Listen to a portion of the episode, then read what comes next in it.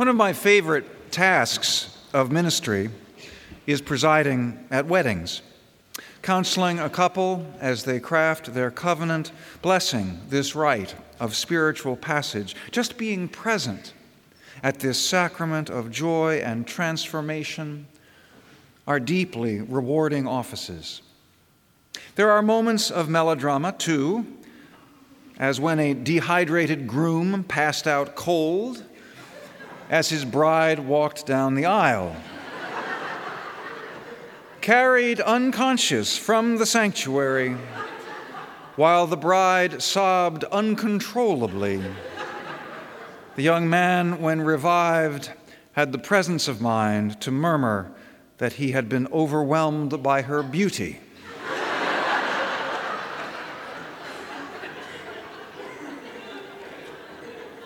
True story. I was just a student intern presiding at that wedding.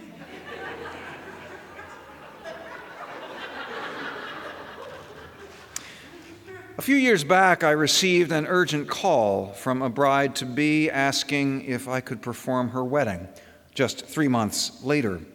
She had reserved the sanctuary of First Church Unitarian in Littleton weeks before, but intended to be married there by an American Baptist minister, a friend of her family. But now there was a problem. When her fiance's parents found out that the minister was a woman, they hit the roof and threatened not to attend. Would I officiate? she asked. If not, they'd find a justice of the peace and forfeit a church wedding. I told the young woman I'd like to help her out, but I was troubled by the circumstances.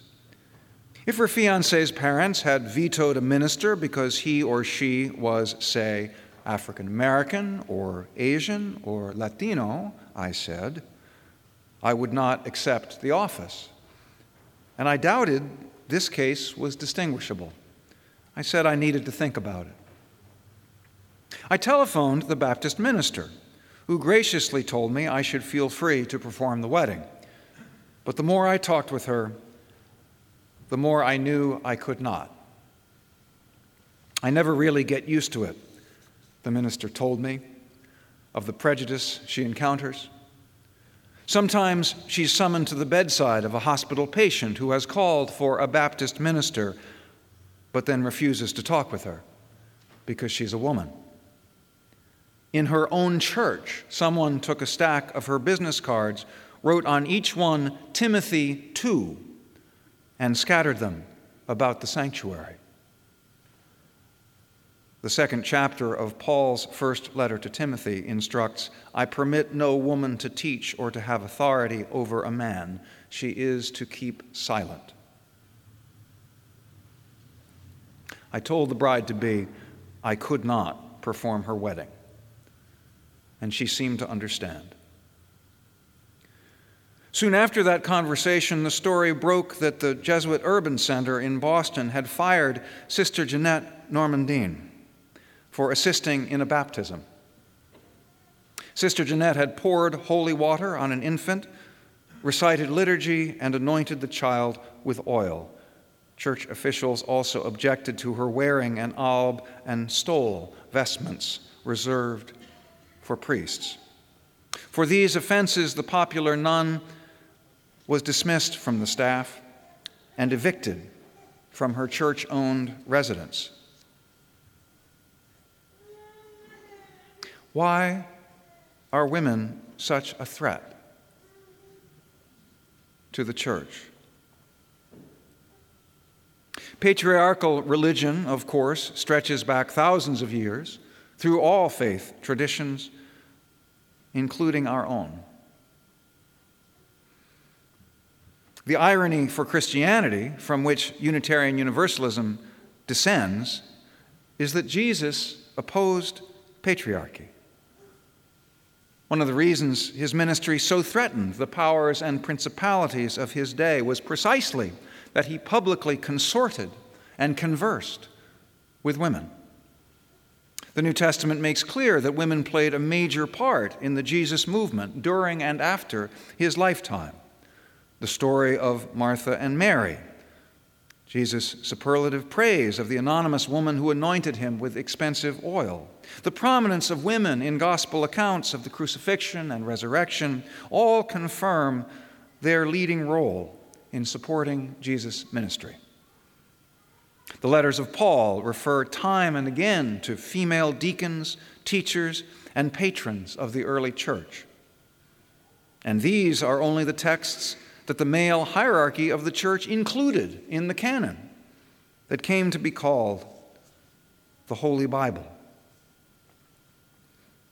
Last month, we looked at the early Christian movement known as Gnosticism and the extraordinary Gnostic manuscripts discovered in 1945 at Nag Hammadi in Egypt. We saw how Orthodox Christian leaders, feeling their power threatened, condemned Gnosticism as heresy but Orthodox resistance to Gnosticism was not merely theological or hierarchical, it was also patriarchal, a reaction against the ascendance of women in Christian theory and Christian practice.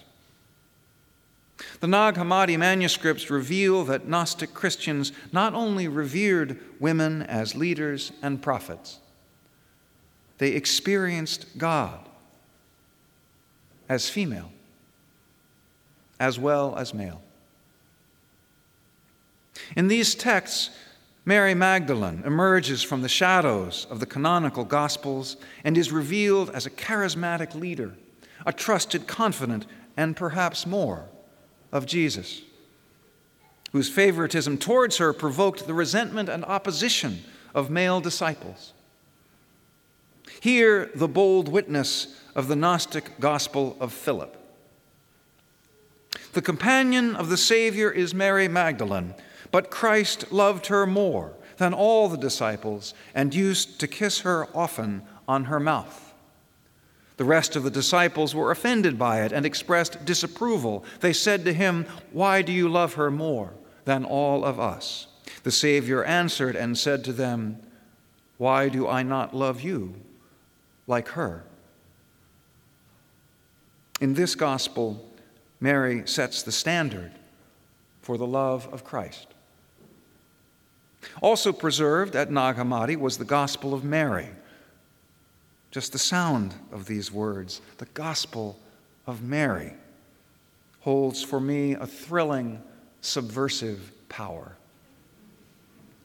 The Gospel of Mary tells of a power struggle between Mary and Peter in which Mary prevails. After the crucifixion, she encourages the disheartened disciples by sharing with them teachings that Jesus had told her alone. An envious Peter objects Did he really speak privately with a woman and not openly to us? Are we to turn about and all listen to her? Did he prefer her to us?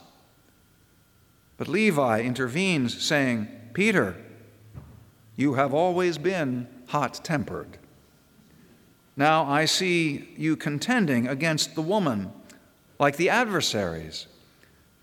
But if the Savior made her worthy, who are you indeed to reject her? Surely the Lord knows her very well. That is why he loved her more than us. Chastened, the disciples go forth to preach. In another Gnostic title, Pistis Sophia, or faith wisdom, Peter mounts an earlier unsuccessful challenge to Mary's authority that is turned back by Jesus himself. Complaining that Mary is dominating the conversation and usurping the rightful priority of men, Peter urges Jesus to silence her, but is rebuked. Later, Mary confides to Jesus that sometimes she's reluctant to speak because she says, Peter makes me hesitate. I'm afraid of him because he hates the female race. Jesus answers that whoever the Spirit inspires is ordained to speak, whether male or female. Although Gnostic Christian practices varied from community to community, the record is clear that women acted as prophets, teachers, healers, traveling evangelists, and perhaps even bishops. Surely women were drawn to Gnosticism in part because Gnostics worshiped a God both female and male. One Gnostic text, the Great Announcement, tells a creation story in which silence brings forth a great power, the mind of the universe, which is a male. The other, a great intelligence, is a female, which produces all things. The Apocryphon of John, another Nag Hammadi find, envisions an alternative trinity of God the Father, God the Mother, and God the Son. Still another Nag Hammadi manuscript, the mysteriously titled Thunder, Perfect Mind, sings a stunning anthem of divine feminine power. I am the first and the last. I am the honored one and the scorned one. I am the whore and the holy one. I am the wife and the virgin. I am the barren one, and many are her sons. I am she whose wedding is great, and I have not taken a husband.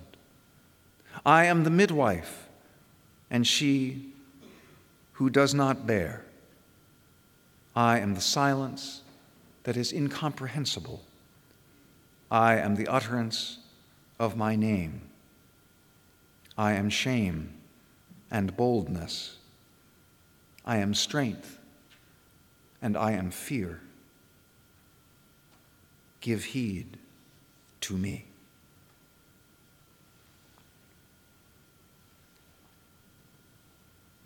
The upwelling of female power, supported by Jesus and carried forward into the early Christian communities, was not to last. Some scholars contend that the church's suppression of women's leadership mirrored the reaction of Roman society, led by the middle class, against the social emancipation of upper class women. Others suggest that as the church left behind the confines of private households in which women traditionally held sway and evolved into a more public, quasi governmental institution, the long standing stigma attached to women's public leadership drove them from power. As the ascendant Christian church merged with patriarchal Roman culture, women paid the price. Meanwhile, Male theologians who stigmatized sex as sin saw women not as leaders, but as seducers, bearing the curse of Eve, whose only redemption lay in veiling their shame in silence and domesticity. Perhaps the empowerment of women, even though sanctioned by Jesus himself, was just too threatening to men scrambling for their own perilous foothold in the increasingly powerful hierarchy of the church. Whatever its motivations, the reaction against women was swift and effective. Tertullian, one of the most influential of early Christian theologians, denounced the female leadership of the Gnostic movement. These heretical women, how audacious they are! They have no modesty, they are bold enough to teach, to engage in argument, to enact exorcisms, to undertake cures, and, it may be, even to baptize. Prohibitions of women speaking or teaching in church were hastily drafted, attributed falsely to St. Paul, and apparently inserted into manuscript copies of his authentic letters. By the time the scriptural canon was fixed by the Orthodox Church around the year 200 CE, virtually all feminine imagery of God had been expunged. Not coincidentally, we find no evidence after this time of women taking prophetic, priestly, or episcopal roles in the Orthodox Church. In the nearly two millennia since, we have made progress in our religious communities, as in society at large, toward full opportunity for women's leadership. Unitarian Universalists have often led the way. In 1863, Universalists ordained Olympia Brown, the first woman minister formally recognized by a religious denomination. The Unitarians followed eight years later with the ordination of Celia Burrows. Today, more than half of active Unitarian Universalist ministers are women, including, of course, our own Reverend Lilia Cuervo, who, as a girl in Colombia, wanted to be a Roman Catholic nun, but was told she was demasiado vivaracha, too vivacious. Their loss is our gain.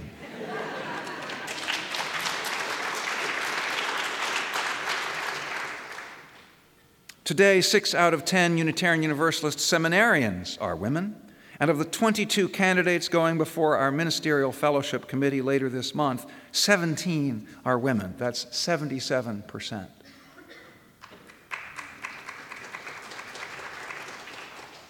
Although no woman has yet been elected president of the Unitarian Universalist Association, that glass ceiling is destined to shatter, and soon. Despite continuing theological, scriptural, and cultural obstacles, the irresistible rise of women's religious leadership is accelerating. Katharine Jefferts Schori is presiding bishop of the Episcopal Church, and Dr. Ingrid Mattson is president of the Islamic Society of North America, the first women to hold these offices. Beyond their ascension in religious hierarchies, women in unprecedented numbers are theologians, scholars, spiritual directors, chaplains, pastors, and activists in religious communities. These advances lead Maureen Fiedler, host of NPR's Interfaith Voices and author of the recent book Breaking Through the Stained Glass Ceiling, to proclaim that the tide has clearly shifted and the acceptance of women leaders in religion appears to have reached a tipping point in many faith traditions. Patriarchy has deep roots and long branches, yet it can and it shall be uprooted. Nearly 2,000 years ago, women in the early Jesus movement led as priests and prophets. The Orthodox Church sought to silence them, but their voices resound still.